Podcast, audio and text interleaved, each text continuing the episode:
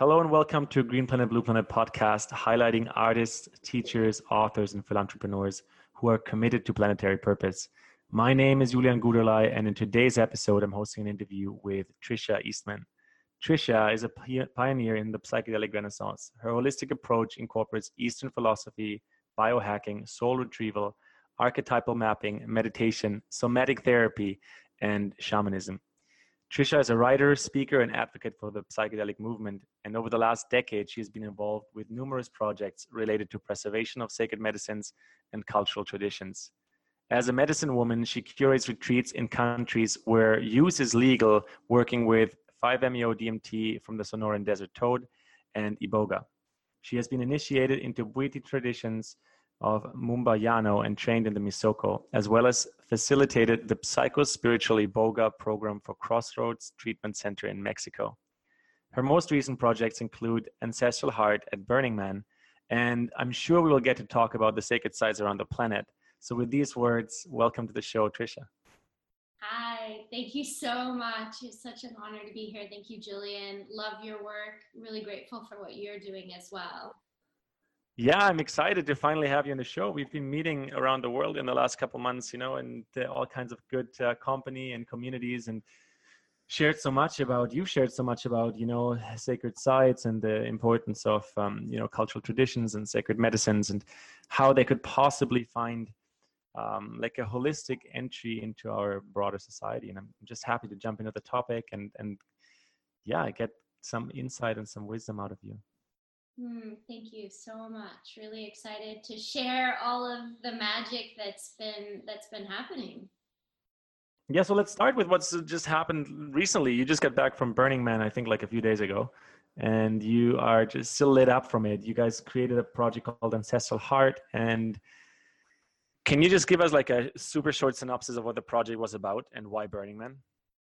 So, um, first of all, the project was never about me. Um, as a medicine woman, I receive a lot of messages, and um, it felt that it was really important to bring um, elders from Africa to Burning Man to create a bridge, to bring uh, cultural awareness and cultural sensitivity so that we can start to as a collective we don't we don't really have the answers of how are we in right relationship with the medicines? How do we how do we create global peace? How do we incorporate these powerful indigenous wisdom teachings into western culture? And the way that we do that is we all get together we all collectively share our hearts. You know we we all come into a humble way of being in circle and and through that some good ideas usually arise of of what's next to move forward. And so i knew that i just needed to get them there and that was quite a task in itself and uh, and it happened. So i'm i'm relieved and, and, and grateful. Cool. So how many elders from from how many countries did, did you bring into burning man so um, my original intention was to have elders from Gabon, Ghana, and South Africa. Unfortunately, due to our climate uh, of uh, you know it, it, could be considered racial, but it but it's also political. Um, it was very difficult to get visas for any of the African um, elders to come to the US. And so, even though we made an attempt at bringing 18 people, we successfully brought six people. And I mean, that was for a beginning, you know, event it was it was still really power, powerful and i was kidding with them hmm. because uh, you know they're from south Af- africa and i was like it's like herding wildebeest because you know just keeping them together because everyone wanted to talk to them and wanted them to come to their camp or go over here and we had to keep everybody together and, and keep the unified field uh, so it, it was great it was as much as i think we could handle for the first time yeah, I, I think that's just like the reality, really, you know, showing the reality of bringing people in from from countries that does, don't have a politically privileged position. I think is it's quite unfortunate, but it's it's what happens, right? So so how did that go down? I think you you shared it briefly before we started the recording, like total serendipity taken over. Um, you ended up bringing in six people from South Africa. Is that right? Yeah. So what happened was um, I had lined up um, four Gabonese, or actually technically three, because one of them is more was kind of supporting and managing. Um, and then um, I had uh, eight from uh, Ghana as well. And uh, literally days before Burning Man, I get the message that the drummers from Ghana were not able to get their visas, that they were declined their visas on like August 16th. I just so happened to be in South Africa and I was at a really important meeting related to creating a declaration for the protection of sacred sites on the planet um, with different indigenous elders from all over, including about nine traditional Sangoma healers, which are native to, to South Africa, uh, and was able to, through them, uh, locate uh, some drummers from the Zulu tradition uh, that already had US visas in place. That South Africa is one of the countries that I learned um, actually will do a 10 year visa program. So once you have your visa in place, it, it doesn't expire for, for 10 years, although there's other requirements. Um, so I really was fortunate because the synchronicity was that these Zulu drummers who are just incredible, uh, powerful wisdom keepers, had uh, a performance in Broadway. And they actually didn't get their visas, and they were hugely disappointed because they were there to share their story, their ancestral tradition in a place that isn't typically a platform for that on Broadway, of all places, which is so exciting.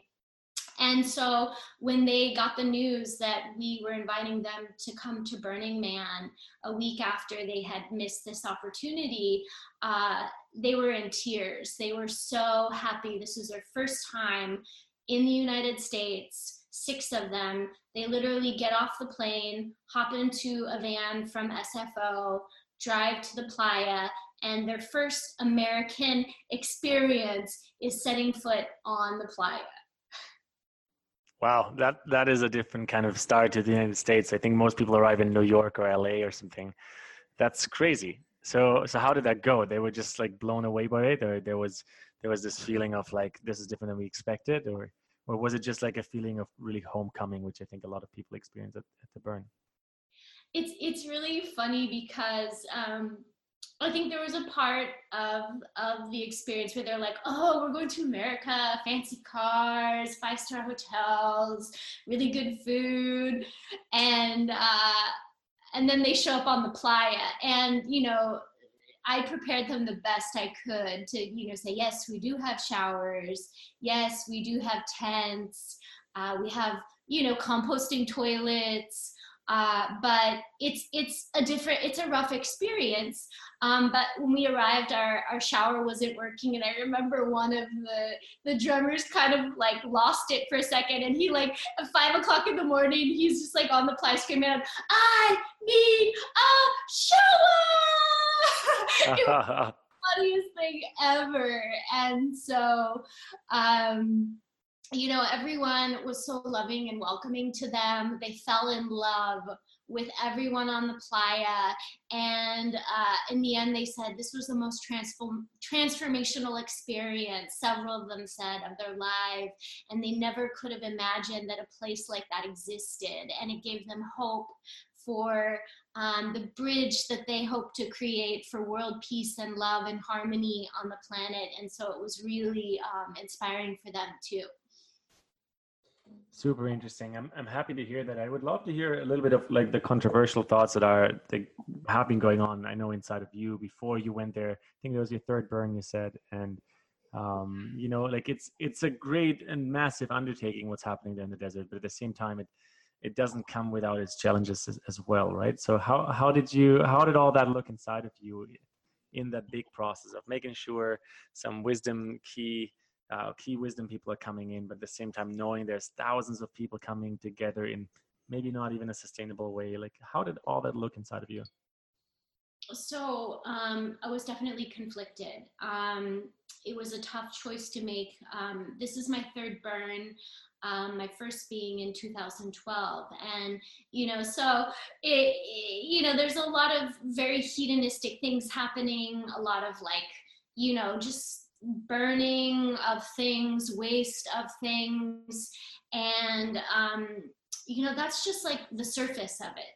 You know, there, there's a lot of that stuff going on, but I also feel like there's an alchemy happening where underneath it all, there's there's an end result of so much love being unlocked and so much heart being unlocked and so much um, embracing the shadow aspect of our culture. So, really having this radical acceptance for things that maybe in the normal Western world people might have judgment and shame around, such as someone, you know, being open sexually or running around naked or, you know, things like that. And so, I think that in that respect, um, it's a really powerful experience but i definitely feel that there's a huge opportunity to up level because when you have that many people that are in a consistent agreement a collective agreement to carry about the way that they are like leave no trace radical inclusion all of these things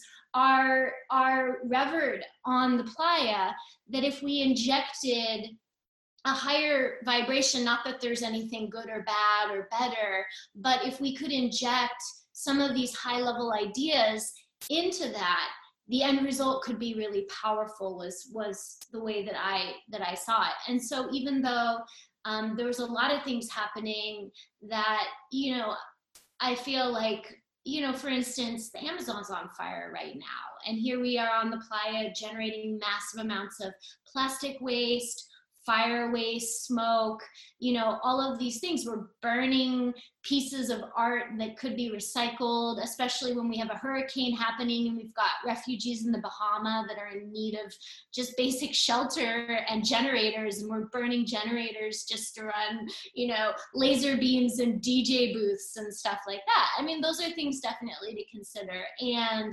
um, I do feel that the amount of love that was generated definitely offset the carbon footprint.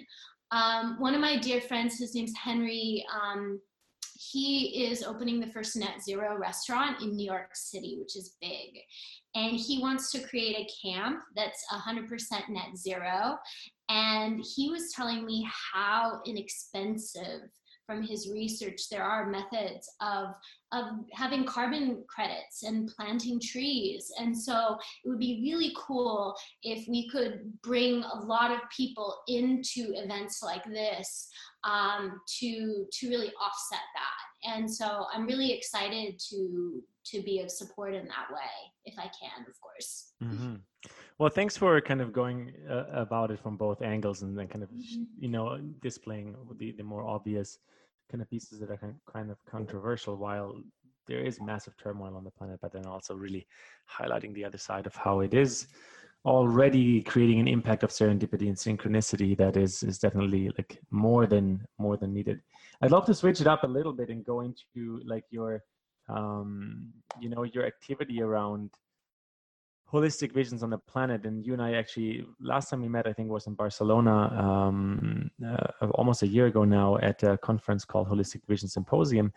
And you've recently traveled with one of those work groups and we're basically on the topic of sacred sites and how to activate certain sacred sites on the planet. Would you would you give us like a little insight into what's going on in that kind of realm and uh, what what's the work that's being done? Well um you know, this work is near and dear to my heart personally because as a as a medicine woman, one of the things that's really important is working with the land, clearing the land, um, and and you know, we do prayers and we do offerings. And this is something that the indigenous, uh, especially the Kogi people of Colombia, who are very involved, they're one of the 12 masters that are overseeing the projects of the holistic visions. And um, they had a desire to identify six major new sacred sites on the planet. And uh, in order to reactivate these sacred sites, they needed to acquire some objects that had been taken from them and put into museums, which they successfully did. Um, and these are basically tools that are um, designed to reactivate specific sacred sites so that they can be used. Um, most of the sacred sites, there's you know probably thousands of sacred sites but the sacred sites are a place of power so it's where there are specific ley lines on the planet that intersect in a way that a collection of spiritual energy uh, just like we have chakras in our body, or we have different nodes that are considered acupuncture points, like in Chinese medicine. Um, the planet has the exact same thing. And so, what's happened over time is a lot of these sites were stewarded by uh, indigenous.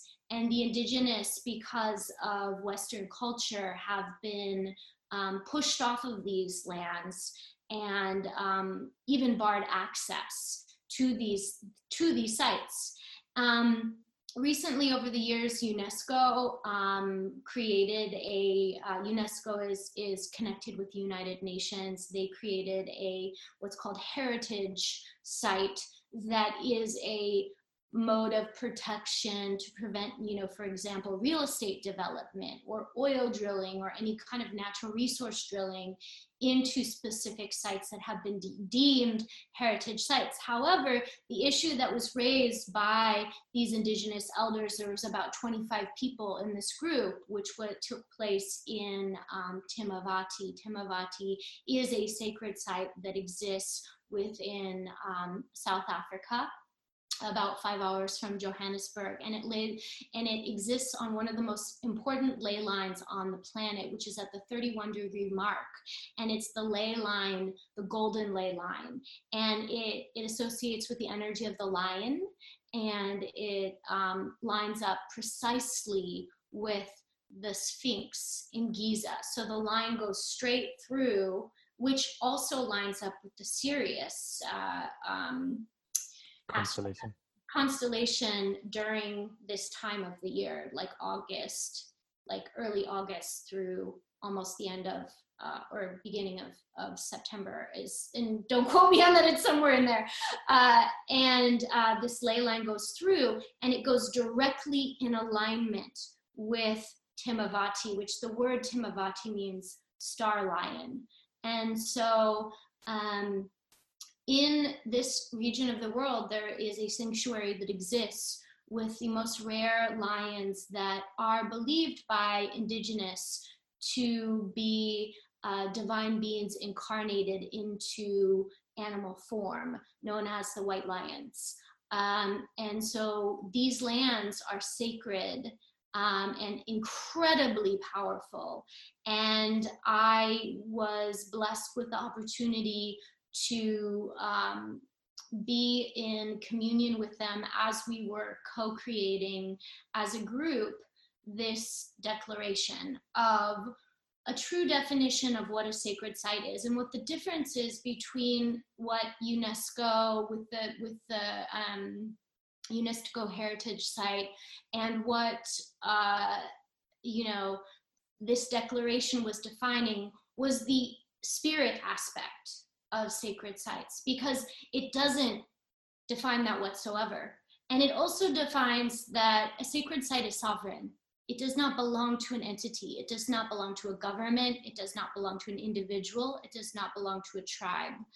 Um, it also um, has a steward, and the steward is someone who is determined through divination. So let's say there's like whatever indigenous tribes are in that area, they would decide there would be a council, uh, but the council would would would listen, listen to spirit and talk to spirit and receive the answer of who the steward was for this land. And that steward would be the acting protector, but also the person that would decide how the site was managed. Um, the declaration also defines um, a sacred site beyond what we see as typical geography because it has no limitation to its interdimensional way of of of you know what its boundaries are. Uh, you know not just the land not just the sky and going up vertically horizontally but but but interdimensionally as well which you know i think in our culture what's really groundbreaking about this whole declaration is that we're talking about something that is what some people would call mystical or even woo woo but we're really defining it in a way so that people can understand that there is an intrinsic value. I mean, the site's value is to all of the indigenous, to all of those that recognize what it is. That's where the value is, is in that spiritual energy. And yet it has never been defined before, from my understanding, um, in any formal way. So when we um, sat down as a group, um, we looked at how um, how would we define the spiritual aspect of these sacred sites? And because every culture has different words, just like Eskimos have a thousand different words to describe snow. Um, in one of the indigenous groups that was sitting amongst us, of the 25 individuals in this council for this declaration of sacred sites, she shared the word mupo. And mupo in their culture means the um, the force that is behind all life, the, the thing that connects all life together. And so what was really important is that we had an appendix within this document that outlined all of the different cultures and how they define the spiritual energy that exists within sacred sites. And so to me, I felt that was really valuable because we all need to understand this this thing that might be invisible but um, truly has is what contains the value within the sacred site because this is why this site must be protected so this is super curious, and uh, thank you. I love you for calling it out. It's like quite woo woo to a lot of people, right? So like a lot of the things that have to do with spirituality or have to do with like a deeper form of intuitive knowing for a large part of demographic on the planet they cannot relate with it whatsoever because it's not what we've been trained in it's not what we've been schooled yeah. in um, and so it turns into uh, nonetheless, uh, it's not less interesting or less exciting for, for a lot of people, but it's something that is really hard to grasp. And so, including that, or including the notion of different cultures of Ashe or Source or Mupo, or like whatever the names are of this mm-hmm. like all connecting um, energy, I find that quite interesting because this is something I've been like try to like you really connect with uh, myself. Like, how do we create um, pathways where we can exist as multidimensional beings within this this reality. So we, we're educating children around it. We're not losing the the beauty of the physical reality we've created with the tools we have, but we're also not overpopulating it with garbage. I mean, it's um, a fact at this point, right? That we've been producing more plastic in the last 50 years than anything else, and and so bringing definitions or bringing um, ideas of of these concepts into the at least into yeah the colloquial language in which we relate i think is is important. And how did that really work for you guys so far in that project that that has been started? Like is it something that's that's still like a languaging that that you're still discussing among yourselves? Or do you feel like at some point it could even be part of like a unesco heritage um you know legislation that there's like at least an acknowledgement to that for those people that are open to to you know open their spirit to perceive? I mean i would love if there was some formal declaration of the immaterial aspects that could be recognized um, because i think that they haven't been proved in a scientific traditional scientific way a lot of that has been written off. But I think, in context to this declaration, because it is so aligned with such a high frequency of um, intention, that it wouldn't necessarily be directly tied to an organization such as UNESCO, because ultimately, like one of the big, um, you know, things within this declaration is that you know these sacred sites are not commodified in any way that there's a defined area that is is protected from the outside public um, not because it's something exclusive or elite, but because I will share from my personal experience working with Vortex is that um, when you have a lot of different prayers and cultures and intentions being thrown into an amplified state, it can get confused. And so it can be confusing to the land what its core purpose is and what it's there for. Each one serves a purpose. It has something that it's holding for humanity, a code that it's holding for humanity. And so, um, you know it's just you know it's just not a place we want to be dumping our thoughts and ideas and our own will um, and so i think that that that's also really important and not something necessarily that unesco would agree with Got it. So this is this is highly interesting to myself. As you know, we, we've met at the symposium under a certain similar umbrella uh, back back then in Barcelona, and I feel like you know formulating holistic visions for the planet Earth is something that I truly believe in one way or other we will need to do. Like, what is the planet that we're actually desiring to create, and what are the um, pieces or the prerequisites that belong to it?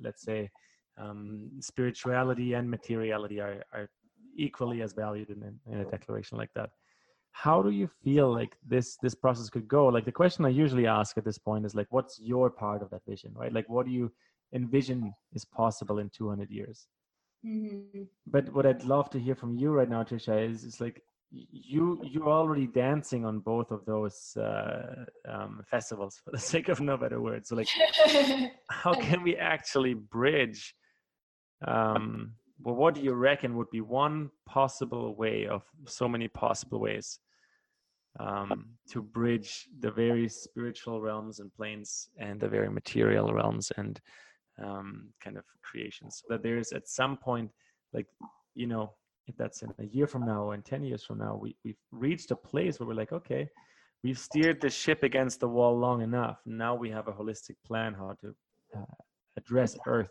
land people together Hmm. I think the most powerful thing that we can do if we're trying to share the message and communicate it to people of a different mindset is through story and art. Like the film The 12, the, the film The 12, which was created through the Le Ciel organization, telling the stories of these 12 masters that came to share an important message for humanity that came out of their indigenous environments, met at the United Nations, and collectively had a prayer. Um, I think the more that we can all get out there and create more films, more documentaries, because can you imagine if there was a film created that had every indigenous elder telling their definition of spirit? If that film got out there to the public, what would that do to people's idea and belief? Because they would be sharing not only the energy and frequency of it but also their belief. Um, but in a way that would it's not like they're trying to convince you oh you need to believe this but more like here's something different to look at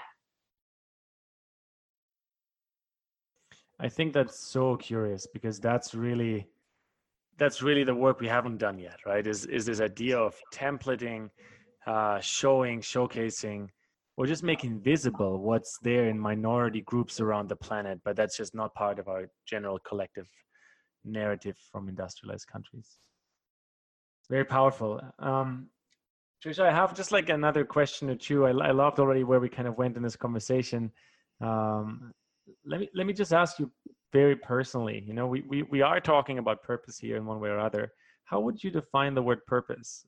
in your own words what is what is purpose and and how can one express that well i think that purpose comes from a place outside of ourselves and i don't mean that separate from us but what i mean is um, that it's a transmission that we receive and we won't actually receive that message until we have done enough work on ourselves that we're not in a space of um, consumption. Because what happens is you know just like the butterfly i hate to use the story because it's so commonly used but it's like you have this caterpillar that goes into the cocoon and becomes a butterfly.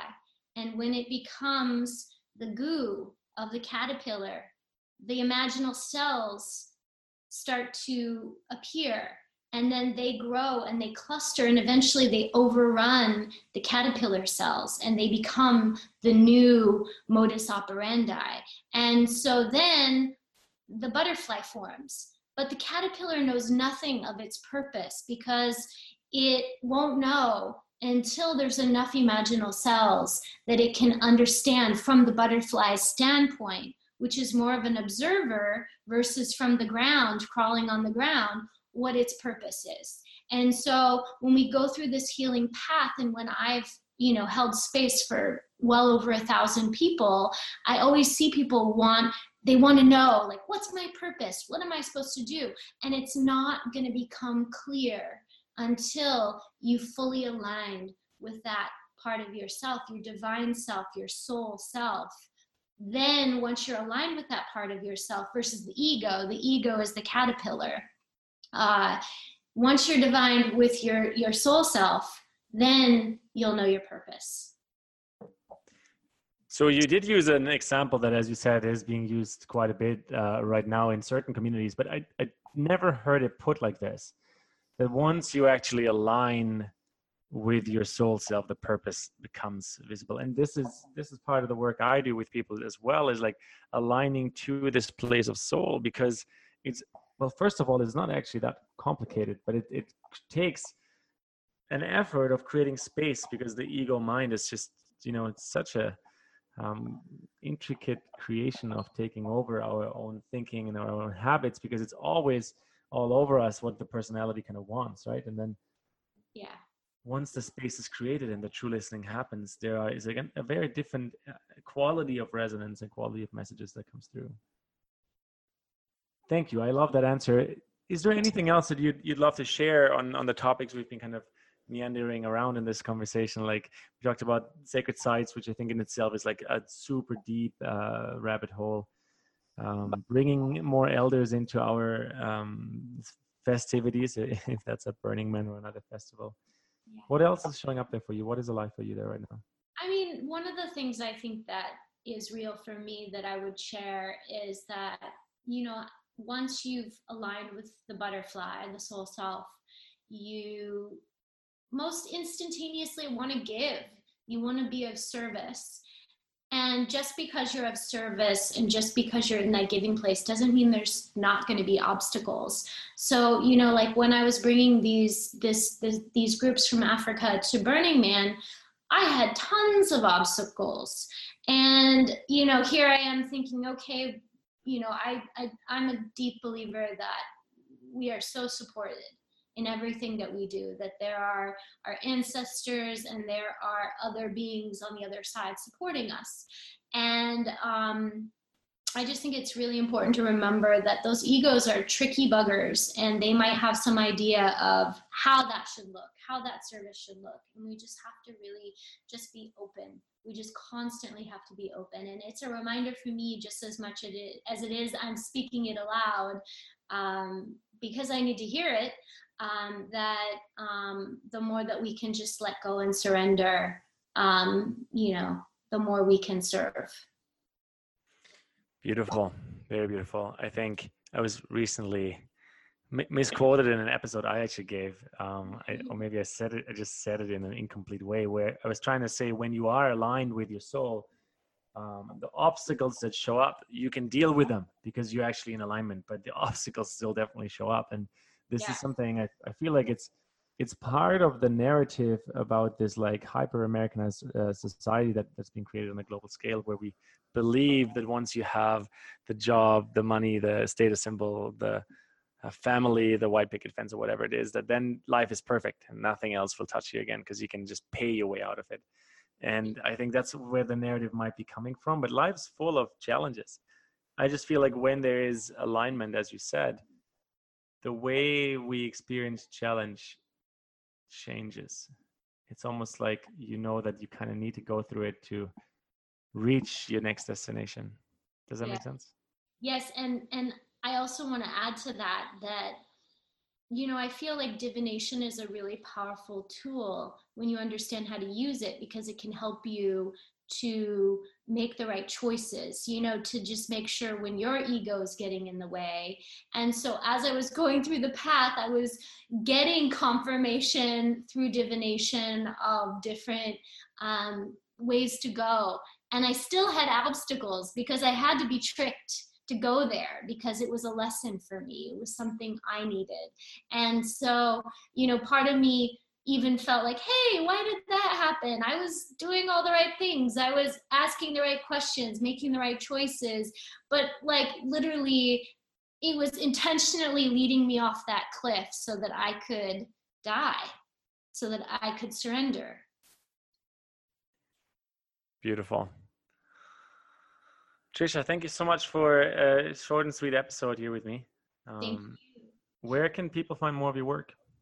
So um, my project that I did at Burning Man is at ancestralheart.com. And then my retreats where I, I support others in their own um, inner journey work is called psychedelicjourneys.com. Excellent. And I will put those two links in the show notes as well. Amazing. Thank you so much for the time. Thank you, Julian. It was an honor.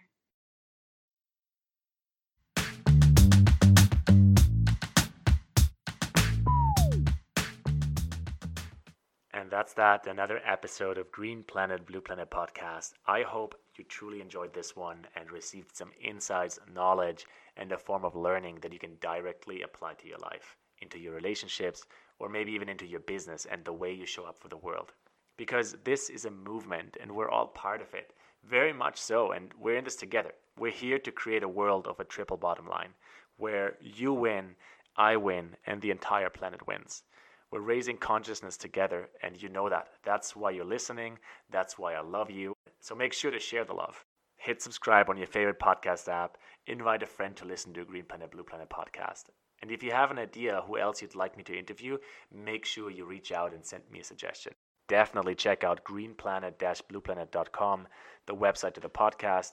I've created a lot of different offers for you, free content, free meditations for you to amplify your connection to self the state of social impact in the world, and for you to connect and listen to who you could support of the people that I actually interview, because their missions are ongoing and a lot of them need more collaboration. And after more than 100 episodes now, with some of the world's leading social impact experts, I have synthesized my most inspired learnings and takeaways to create coaching and mentorship programs for you and the people around you. Let me share with you about planetary purpose coaching and mentorship experiences. If you're in a space in your life where you're ready to level up, to amplify who you are, what's coming through you, and what you're doing to give your gift to the world, then I would love to hear from you. And I'd love for you to apply to one of my private mentorships or group mentorships. Because getting all of the juice, all of that life force that's in you out into the world is something you deserve and the entire world around us deserves. Also, I work with people who are entirely new to this, to the topic of planetary purpose or the topic of meditation, the topic of inside evolution, and revolution. And if that's you and you're ready to step out of the ordinary and into creation, or if you know someone who is totally ready for that, make sure to check out the website or share the website. And you can also always shoot me a message on Instagram. I'll definitely read it and get back to you. Because, like, th- guys, this is real life. Let's be in touch and let's create this together.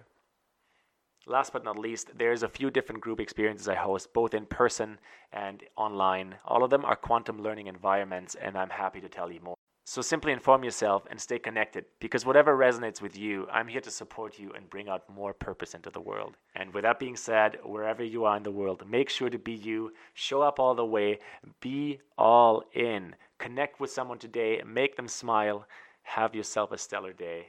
Lots of love to you, and until soon.